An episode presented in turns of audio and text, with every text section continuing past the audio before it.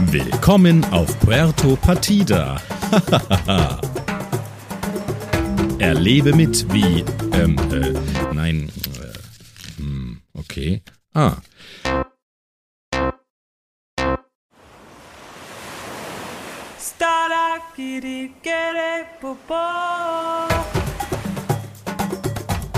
Willkommen zu den Puerto Partida Fangeschichten.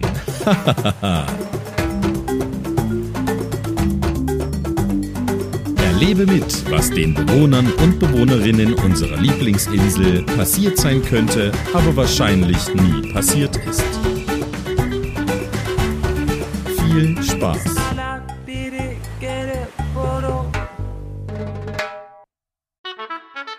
Patidische Gummibärchen. Eine Geschichte von Kathi. Wissenschaftliches Tagebuch von äh, Bert Baguette.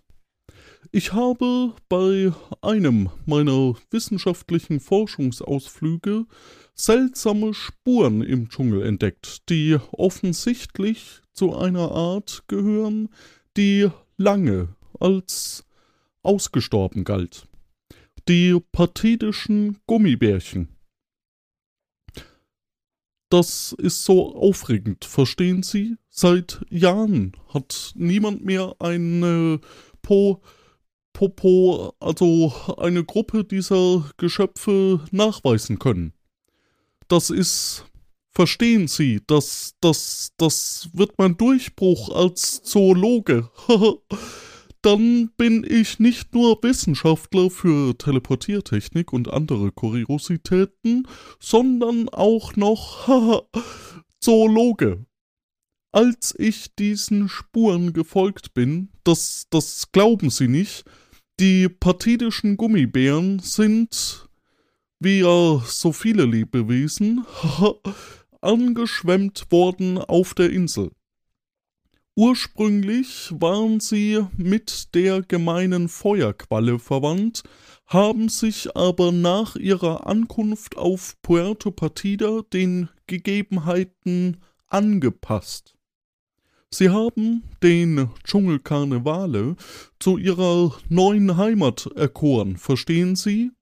Und weil man da als Quelle nur mühselig vorankommt, es gibt ja keine Kannibalen, haben sie Bärenformen, Bär, Bärenform angenommen.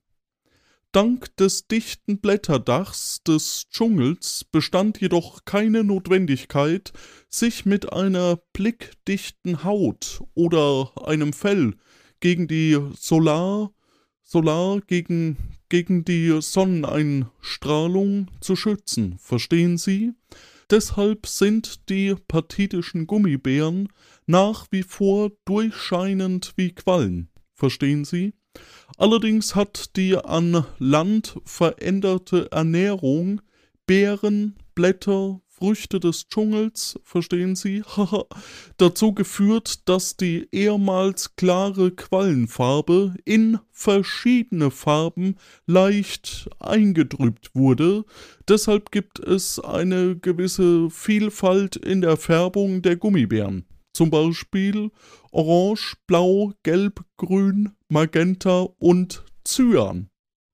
Aufgrund dieser schönen Färbung haben früher die Patino und Patina Jagd auf die Gummibären gemacht, sie erledigt und als dekorative Fensterbilder in ihre Häuser gehängt. Verstehen Sie?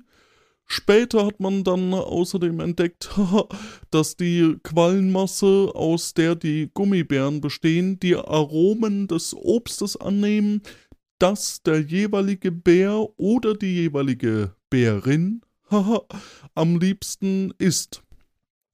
Deshalb wurden sie auch noch zu Genusszwecken gejagt, bis sie schließlich gänzlich ausgerottet schienen. Ich habe mich zusammen mit Herrn Lano, der mir assistieren soll beim Zählen der wiederentdeckten Gummibären, in den Dschungel aufgemacht. Natürlich waren wir dabei, verstehen Sie, auf diesen Sch Daniel Schoforo und sein Taxi angewiesen, wegen der Gefahren in diesem Dschungel. Aber, aber, die Preise. 300 Camus wollte der für die einfache Fahrt. 300 Camus, verstehen Sie? Da geh ich lieber zu Fuß nach Cefurbo, verstehen Sie? Aber nun beobachten wir erstmal, wie viele der Gummibären uns auf dieser Lichtung des Dschungelkarnevale über den Weg laufen. Ein gelber Gummibär, zwei gelbe Gummibären, ein roter Gummibär, drei gelbe Gummibären, ein grüner Gummibär, ein blauer Gummibär. Das, das ist Zyan, Herr Lano, verstehen Sie? Zyan. Das ist hier eine sehr wichtige Aufgabe. Das erfordert wissenschaftliche Genauigkeit, verstehen Sie? Jetzt haben Sie mich herausgebracht. Dabei ist das hier wirklich sehr, sehr sehr wichtig.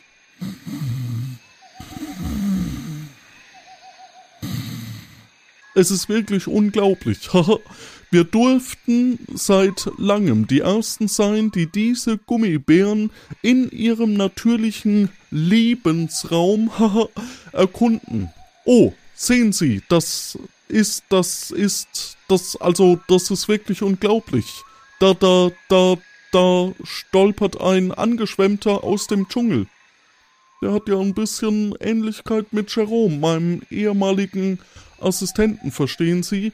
Der stolpert einfach auf die Gummibärenlichtung. Und jetzt. Jetzt haben die Bären sich auf ihn gestürzt und ihn gefressen. Verstehen Sie? Ja, äh, wir müssen sehr vorsichtig sein. Schließlich ist diese Po, diese Po, Po, diese Popu, die, die, diese Gruppe, vermutlich die letzte, was die partidischen Gummibären zu einer vom Aussterbenden bedrohten Art macht. Verstehen Sie?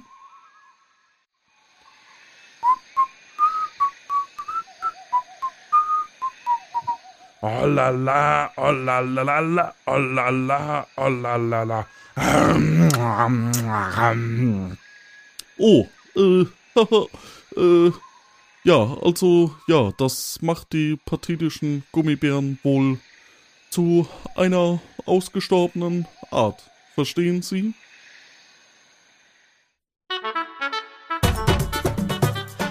Lieber Francisco, eine Geschichte von Tim. Puerto Partida, 26. August 1932. Lieber Francisco, lang ist es her, seit wir uns das letzte Mal gesehen haben. Geh und finde deinen Traum, hattest du mir gewünschen, als ich damals das Schiff in mein Schicksal bestieg. Und wenn du ihn findest, halte inne und schenke mir einen Moment in deiner Erinnerung. Leb wohl. Nun bin ich hier, im Herzen meines Traums. Die Überfahrt war lang Monate war ich unterwegs. Ich könnte dir Geschichten von Stürmen und Hafenschlägereien, von zahnlosen, tunichtguten und wirren Fieberträumen erzählen, doch dafür bleibt keine Zeit. Ich erreichte die Insel im Mai diesen Jahres und war überwältigt von ihrer seltsamen Schönheit. Wäre ich doch nur Botaniker geworden, habe ich mir oft gedacht, als ich über rot-weiß karierte Plafoneblätter stieg oder Toxikologe, als mir die Inselbewohner beim abendlichen Putsch von der Gierlöwenfrucht erzählten. Doch deshalb war ich nicht hier. Mich rief, wie du weißt und mir immer vorgeworfen hast, der Berg, der Vulkan. Meine Wissbegierde und mein Forscherdrang kannten keine Grenzen, und so stieg ich nach wenigen Tagen zum ersten Mal auf das, was mich hierher gerufen hatte. Magma Spimo, sagenumwoben, unerforscht, geheimnisvoll. So schlug ich täglich mein Zelt an einem neuen Punkt des Berges auf und vermaß, grub aus und untersuchte die steinige, unliebsame und doch faszinierende Landschaft, wie es Geologen eben tun. Ich beschritt die erkaltete Caldera, prüfte den Schwefelgehalt von Dampfsäulen und markierte Formationen, die mir interessant schienen. Tag um Tag in sengender Hitze und Dauerregen, bis ich auf den Schacht stieß. Ich hätte diesen auch gar nicht entdeckt, wäre mir nicht bei meiner täglichen Morgentoilette der Rasierpinsel den Hang heruntergerollt. Hinter einem blau-grünen Dickicht versteckte er sich, und als ich ihn wiederfand, merkte ich, dass ich am Anfang eines langen Ganges stand, der in den Berg hineinführte, tief hinein. Hinein traute ich mich jedoch nicht.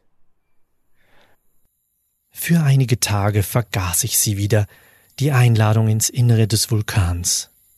Doch als ich eines Tages wieder einmal schlaflos auf den patidischen Sternenhimmel blickte, formte sich in mir ein Entschluss. Ich musste Magma Spimo von innen sehen. Sie warnten mich, die Inselbewohner. Lass ab, du Narr, grummelte mir der Besitzer des Kolonialwarenladens entgegen, als er mir widerwillig die alte Öllampe und das Seil gegen einen Wucherpreis überreichte. Der alte Berg mag keine Besucher. Geh weg von hier. Geh. Das Land ist verflucht. Doch stand ich schon am nächsten Morgen am Eingang des Ganges, der ganz und gar nicht wie eine natürliche Formation aussah, sondern von Menschenhand geschaffen. Mit Hilfe von Spitzhacke, Schaufel und dem Schein meiner Öllampe legte ich verschüttete Wege frei, immer weiter ins Innere des Vulkans, bis ich den Schein der Sonne nicht mehr sehen konnte. Nicht wenig erstaunt war ich, als ich nach einiger Zeit in eine kleine Kammer kam, wo offensichtlich Menschen gehaust hatten. Also doch eine menschliche Konstruktion, rief ich mir zu und staunte ob der Vielzahl der Zeichnungen an den Wänden, die sich mir erboten. In Blau- und Rottönen hatte ein primitives Volk eine Opferstätte für eine, so vermute ich, lokale Gottheit errichtet. Schalen mit Tierknochen und Gewürzen und seltsam anmutenden Musikinstrumenten fanden sich in jeder Ecke. Dürftig getarnt unter einer Holzplatte fand ich eine steile treppenartige Konstruktion, die ich herabstieg. Ich hatte mir inzwischen eine Fackel zurechtgebaut, um im Dunkeln etwas besser zu sehen. Die Treppe führte in eine Höhlenkammer von überwältigender Größe, und ich beschloss, Rast an einem Absatz vor einem Abhang zu machen. Selten hatte ein Brot mit Vulkanziegenkäse so gut geschmeckt. Nach meiner Rast seilte ich mich am steilen Kliff unter mir ab auf die nächste Ebene. Bis zur Mitte des Abstiegs lief alles nach Plan. Doch hatten die Vulkansteine, ich hätte es wissen müssen, nicht die Stabilität, die ich mir von europäischen Felsen gewohnt war. Ein Stalagmit brach ab und ich stürzte metertief in den Abgrund und verlor das Bewusstsein. Es muss Stunden später gewesen sein, als ich wieder zu mir kam. Ich hatte mir das Knie übel verstaucht und meine Hand blutete vom Sturz. Meine Öllampe war an den spitzen Steinen zerstollen. Und so wunderte ich mich über das Licht, das mir etwas Orientierung bot. Hunderte Meter unter mir eröffnete sich mir ein Schauspiel von grandioser Imposanz, das jedem Geologen die Ehrfurcht in die Knochen gejagt hätte. Ein Magmasee von immensen Ausmaßen, Lavaströme so weit das Auge reichte. Eine überwältigende Hitze ging davon aus, dass ich froh war, in sicherer Distanz stehen zu können. Ich folgte humpelnd einem engen Schacht, der mich vor der Hitze etwas abschirmte. Dieser mündete in eine große, runde Kammer, die von einem bläulichen Licht, das von Flechten in der Wand ausging, erhellt wurde. Die Luft war zäh und trocken und der Boden klebrig wie von Kleistern. Ich sah mich um und entdeckte um mich herum Dutzende Objekte, die wie riesige in Tücher gewickelte Pilze aussahen. Fahle, wurmartige und unförmige Bündel wie die Kokons einer großen Seidenraupe. Sie hingen in Netzen an den Wänden von der Decke und dem Boden verwoben. Ich bekam es mit der Angst zu tun und wollte mich zurück zum Vulkansee begeben, als ich das Geräusch hörte. Es klang, wie wenn ein großer Felsbrocken langsam auf ein Bündel dürrer Äste gelegt würde.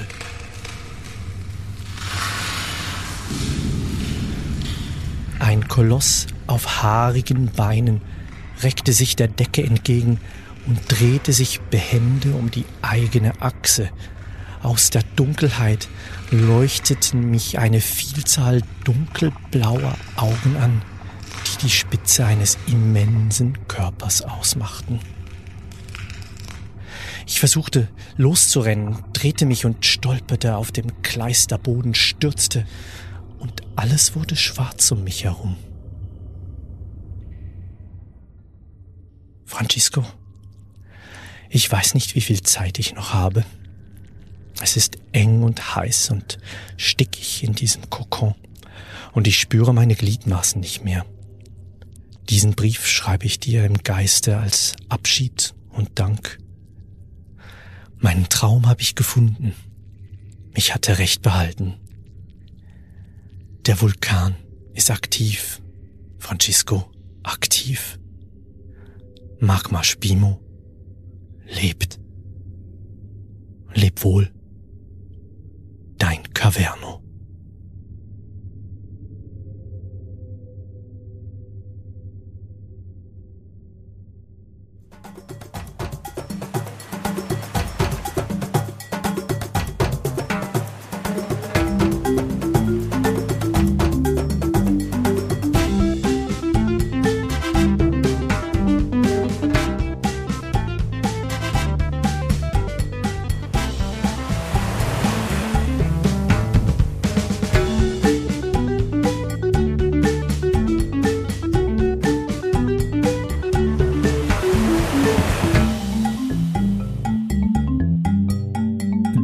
Geschichte stinkt. Eine Kurzgeschichte von Petra. Puerto Partida. Ein ganz gewöhnlicher Abend vor einigen Monaten. Der Magen des Kannibalen knurrt schon wieder, doch das kann man auf dem Friedhof Morto Memoro nicht hören.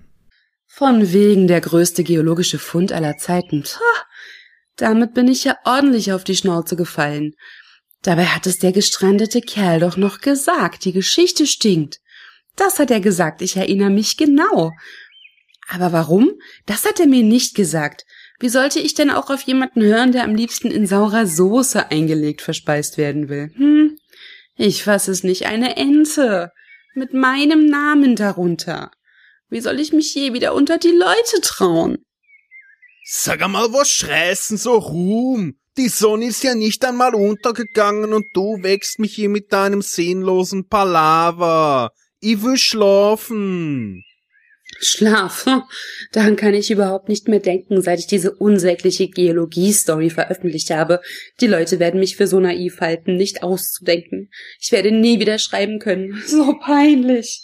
Und hier liegt er, der von Anfang an wusste, dass die Sache nicht ganz sauber ist.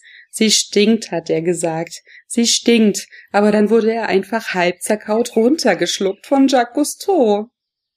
Mir stinkt's auch erst. Dies Käseblatt liest doch eh keiner. Jetzt lass mich mal Ruhe und schlecht die. Käseblatt? Jetzt reißen Sie sich aber mal zusammen. Ich habe Luca Papero schließlich zu dem gemacht, was es jetzt ist. Es besteht längst nicht mehr nur aus Leserbriefen und Artikeln über die Zubereitung von Krustentieren. Erst gestern habe ich einen Artikel über La Crincia Porro geschrieben und ich bin mir sicher, mit meiner Hilfe findet Castiano sogar endlich einen Küchenjungen. Die Auflage ist höher als je zuvor. Also bitte, können Sie sich jetzt einmal entscheiden, ob Sie dieses Käseblatt hinschmeißen wollen oder ob Sie eins beweisen wollen? Eins von beiden geht nur. Ich wünschte, es gäbe eine Gärtnerin hier oder so. Dann könnten Sie die mit Ihrem Schaß zutexten. Ha. Sie haben natürlich vollkommen recht. Ich darf mich doch von diesem kleinen Rückschlag nicht entmutigen lassen. Schließlich bin ich die großartigste Reporterin auf Puerto Partida. Okay, ich bin die Einzige. Aber die Story war so spannend und sie las sich so gut. Das hat doch eh keiner gemerkt. Und überhaupt habe ich noch so viel in petto. Haben Sie das von der eifersüchtigen Paula gehört, die ihren Mann erschossen hat? Das ist mal locker einen Leitartikel wert. Dann sollte ich noch einen Nachruf auf Sebi schreiben. Da erwähne ich aber nicht, dass er über meinem Artikel grübelte, als er gefressen wurde. Ich sag einfach, Seppo ist schuld. Und außerdem braucht Puerto Partida eine Kolumne aus der Sicht des Kannibalen. Ob Jacques Cousteau damit sich reden ließe? Danke, Herr Mortinoy, Sie haben Luca Papero gerettet. Und meine Berufsehre.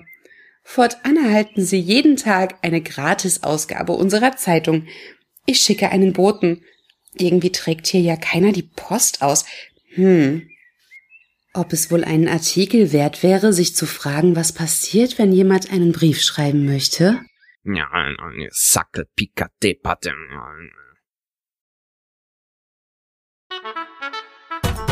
Auf Messers Schneide. Eine Kurzgeschichte von Judith. Prüfend wog er das Messer in der Hand. Kein Zweifel, es fühlte sich gut an. Exakt ausbalanciert und höllisch scharf, wie ihm das metallische Glitzern der Schneide im Gegenlicht verriet. Noch konnte er gehen, leise die Tür hinter sich schließen und eins werden mit den Schatten der wolkenverhangenen Nacht. Sich in sein Schicksal ergeben und den Weg des Balls gehen, der ihm vorbestimmt worden war. Doch das kam ohne Zweifel nicht in Frage. Er würde tun, was er tun musste. Mit einem schmallippigen Lächeln strich er über die Werkzeuge, die er vor sich ausgebreitet hatte. Am Ende würde er es ihnen allen zeigen und ihnen klar machen, wo sein Platz war. Er atmete tief durch und hob das Messer. Die vergangenen Wochen waren grauenhaft gewesen, sein Traum, sich als Biobauer an den fruchtbaren Hängen des Vulkans niederzulassen, war ebenso im Desaster geendet wie der anschließende Versuch, im Do-it-yourself-Sektor Fuß zu fassen. Unter seinen routinierten Schnitten wurden Schalotten, Sellerie, Knoblauch und Karotten zu kleinen gleichmäßigen Würfeln. Er ritzte die Tomaten ein und übergoss sie vorsichtig mit kochendem Wasser um sie zu pellen und daraus Tomatensauce zu machen. Kirsten Florista hatte schon Geduld mit ihm gehabt. Sie war zweifellos begabt, aber es fehlte ihr einfach an Visionen und Experimentierfreude. Nur weil er die langen Haare der Haarbirne in kleine, fliederfarbene Löckchen gelegt hatte, hätte sie nicht gleich loszetern müssen. Vielleicht hatte es auch damit zu tun, dass er in den Tagen zuvor beinahe für das Aussterben dreier seltener pathitischer Schlingschattenpflanzenarten gesorgt hatte. Aber wer würde schon so kleinlich sein? Sie jedenfalls war es gewesen. Schwungvoll rührte er um und genoss den köstlichen Duft des Gemüses in Olivenöl, das ihn einhüllte. Mit einem kleinen Löffel testete er das was er den Gästen des La Grincia Porto später als Trippa alla Fiorentina präsentieren wollte. Er musste ja nicht dazu sagen, dass die Kutteln, auf die alle so sehnsüchtig warteten, fein geschnittene Streifen der Plafano-Pflanze waren. Durch das Kochen war das markante, hellblau-weiße Streifenmuster auch schon fast verblasst. Die Tomatensoße tat ihr Übriges, und schließlich würde niemand mehr seinen Kunstgriff bemerken. Und darauf kam es ausnahmsweise auch an. Er nahm noch einen kleinen Löffel. Mon Dieu, was für ein Meisterwerk. Jedenfalls, das alles wäre kein großes Problem gewesen, wenn nicht ein zufällig vorbeikommender Offizio ihn von der Gärtnerei weg zur weiteren Abklärung seiner beruflichen Zukunft mit in den Palast genommen hätte. Und schon saß er fest im Netz der behördlichen Granda Araneo, gefangen zwischen Formularen und der Androhung, bei mangelnder Kooperation keine finanzielle Unterstützung mehr zu bekommen. Was ein gewaltiges Problem darstellte, hatte er doch im Gefängnis fast sein gesamtes Vermögen für knusprige Zehen und den ein oder anderen Finger ausgegeben. Das letzte Geld hatte er in die Idee gesteckt, von der er im Geheimen noch immer hoffte, damit eines Tages groß rauszukommen. Das Label Le Veganibal. Für diese Wortschöpfung klopfte er sich gedanklich einmal mehr auf die Schulter. Irgendwie hatte sie aber nicht so richtig gezündet. Das einzige fertig entwickelte Produkt, ein nicht milchhaltiger Kaffeeweißer, hatte nur einen, aber dafür sehr begeisterten Abnehmer gefunden. Bert Baguette nutzte ihn zur Entfernung hartnäckiger Flecken und Kleberückstände. In seinen Kaffee kam aber nach wie vor nur partidische Vulkanziegenmilch. Jacques seufzte. Nicht zuletzt deswegen ging es jetzt um alles. Er legte sich ins Zeug und kochte, wie er noch nie gekocht hatte. Um seine Zukunft, gegen den Frust der letzten Wochen und natürlich auch für seine Mission. Nach dem kurzen Eintauchen in die botanischen Geheimnisse von Puerto Partida hatte ihm Karl-Heinz Officio also die einzig freie Stelle vermittelt, die gerade auf der Insel zu haben war. So blieb ihm keine andere Wahl, als noch am selben Nachmittag als Aushilfe in Herrn Lanos Wollladen anzufangen. Da hatte sich aber schon die Einarbeitung schwierig gestaltet, war sein neuer Chef doch ständig mitten im Satz eingeschlafen. Das wäre schon gegangen, wenn er nicht immer in das dunkle Wolllager hätte klettern müssen. Weil Herr Lano sich beständig weigerte, eine Lampe zu installieren, musste er jedes Mal anhand der Bestandslisten ausrechnen, wie viele Knäule er mindestens holen musste, um ein gelbes, zwei rote und drei cyanfarbene zu haben. Mon Dieu, also wirklich. Ganz aus war es allerdings, als es daran ging, stricken zu lernen. In seiner Vorstellungswelt hatten Spieße und nichts anderes waren für ihn Stricknadeln die einzige Aufgabe, Rouladen oder Schaschlik zusammenzuhalten oder das Salbeiblatt auf dem Saltimbocca zu fixieren. So virtuos er seine Hände zum Kleinschneiden, Hacken oder Entbeinen nutzen konnte, so wenig funktionierte das für ihn mit dem Stricken. Zu blöd, dass das Ganze diesmal direkt unter den strengen Augen der Offizios stattfand, die ja nicht nur laufend neue Wolle für ihre kunstvoll gestrickten Polunder benötigten, sondern bei der wöchentlich stattfindenden Männerstrickgruppe im La Grincha Pordo sich auch Herrn Lanus Lamento über seine neue Aushilfe anhören mussten. Wenn es um ihre Wolle ging, kannten die Verwaltungsbeamten der Insel noch weniger Pardon als sonst. Kein Bitten und Betteln half. Weder Karl-Heinz Officio noch der ihm vorgesetzte Officio waren zu erweichen gewesen, als sie ihm beschieden, dass er sich morgen um sieben Uhr bei Meister Udo Tablo Teniso als Tischtennisballwäscher zu melden hatte. Da war es ihm wie ein Geschenk des Himmels erschienen, als er am späten Nachmittag zufällig das leise, aber umso erregtere Gespräch von Gustavo und Marie Gastiano mitgehört hatte. Augenblicklich war ihm klar, wollten die beiden das traditionelle Kuttelessen des Verbands der partidischen Einzelhändler und Dienstleister e.V. nicht zum ersten Mal seit 47,5 Jahren ausfallen lassen, benötigten sie seine Hilfe. Aber es verstand sich von selbst, dass diese Hilfe auch ihren Preis hatte. Gustavo Gastiano war viel zu erleichtert von seinem plötzlichen Auftauchen und dem Angebot gewesen, die Kutteln zuzubereiten, als dass er ihm richtig zugehört hätte. Zumindest war es Jacques so vorgekommen. Als dann spät am Abend schließlich die Tür zur Küche aufschwang und Gustavo Gastiano begleitet vom ranghöchsten Offizio die Küche betrat, wusste Jacques Cousteau, dass er gewonnen hatte. Die Küche des La Grinja Pordo gehörte wieder ihm. Er war wieder da. Und der Passus in seinem Arbeitsvertrag nachdem er weder Kollegen, Gäste, Lieferanten noch Inhaber des Gasthauses fressen durfte, löste bei ihm sowieso nur noch Schulterzucken aus. Wichtig war ja einzig, dass keiner gemerkt hatte, dass die Kutteln heute und übrigens auch künftig vegan waren.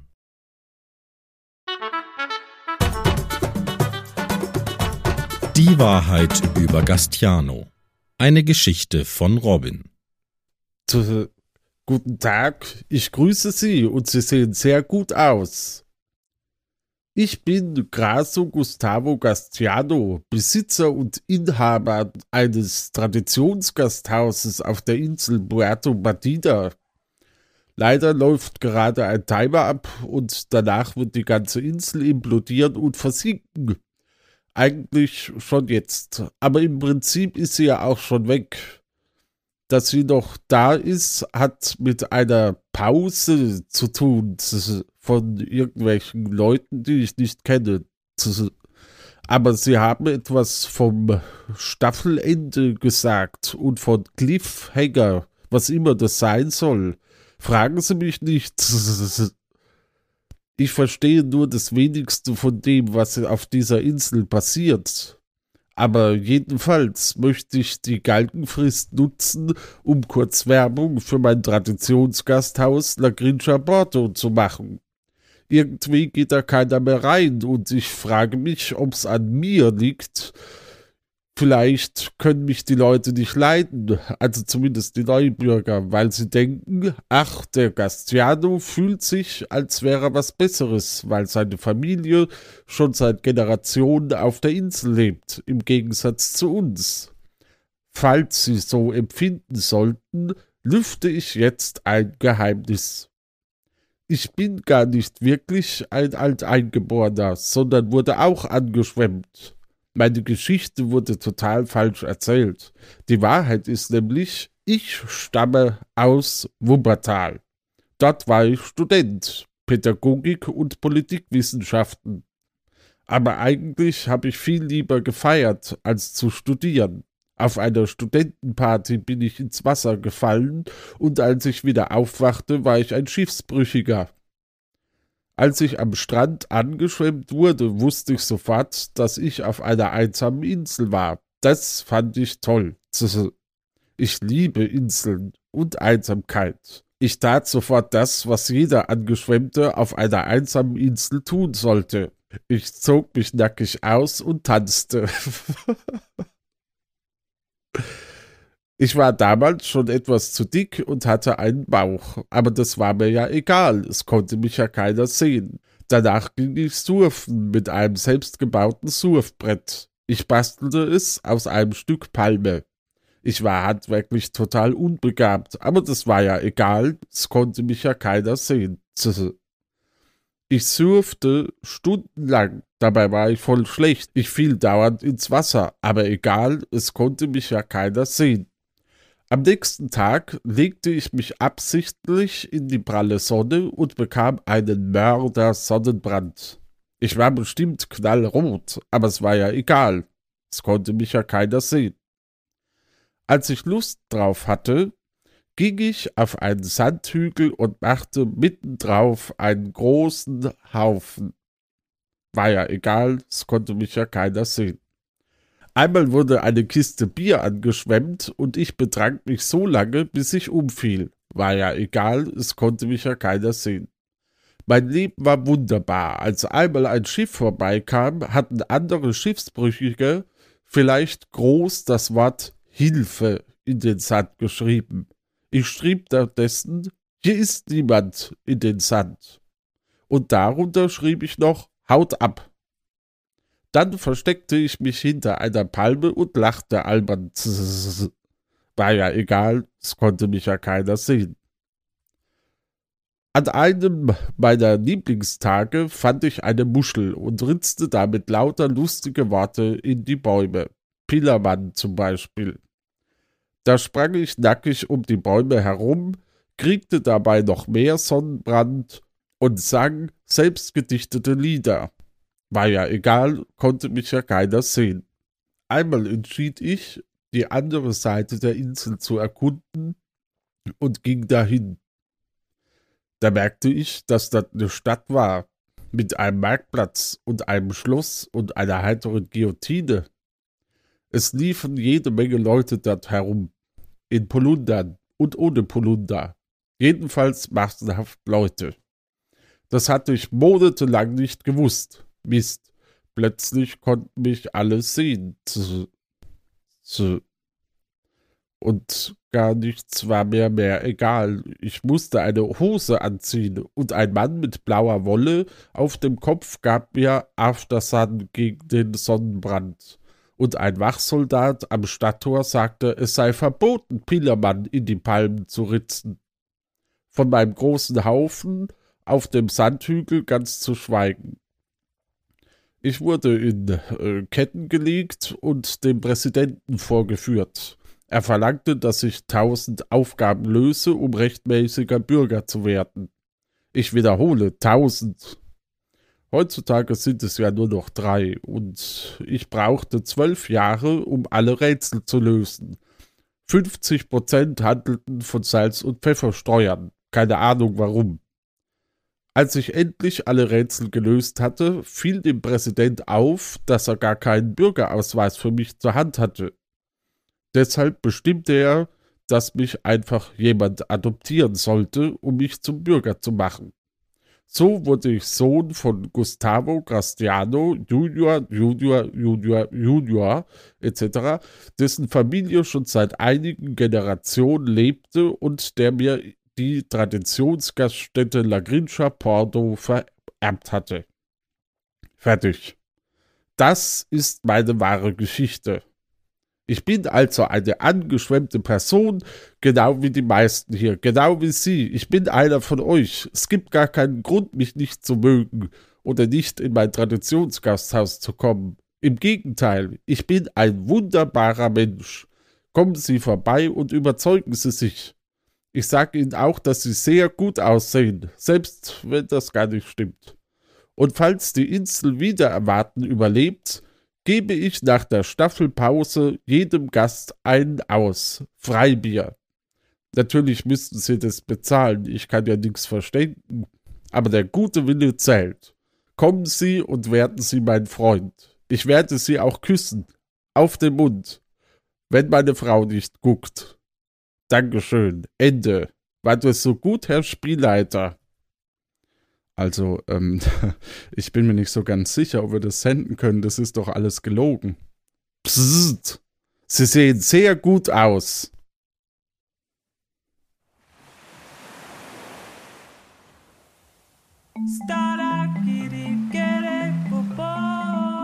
Das war's wieder von Puerto Partida.